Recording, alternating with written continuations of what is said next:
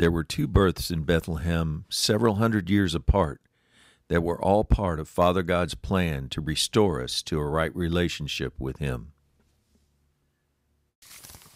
Top of the morning to you. When we want to see an example in the Bible about how God can take somebody who's least likely to accomplish great things, let's look at the book of Ruth with the eyes of love and a firm determination to get to know God better. Ruth was a Gentile who gave, gave birth in Bethlehem several hundred years before another famous birth, Jesus.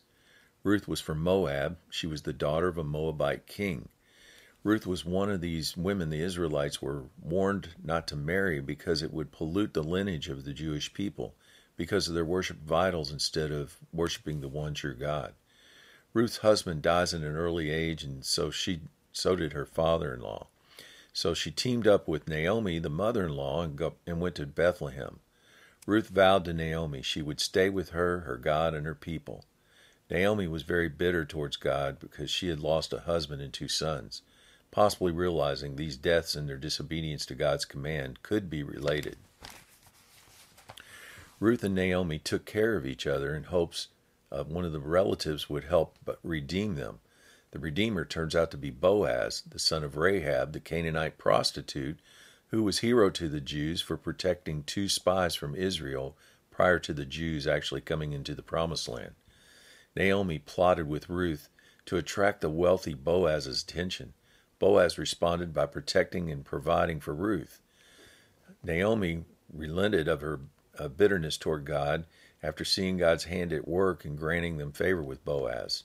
Chapter 2 verse 20 Naomi thanked God for his for his kindness. Boaz ends up restoring their inheritance, chapter 3, verse 10, as he bought the estate and the right to take Ruth as his wife.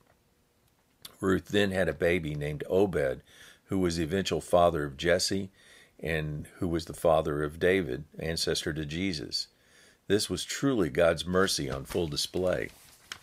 Word of encouragement God makes a way where there seems to be no way. He takes those who are least likely to succeed in this world's eyes and turns them into giants of our faith.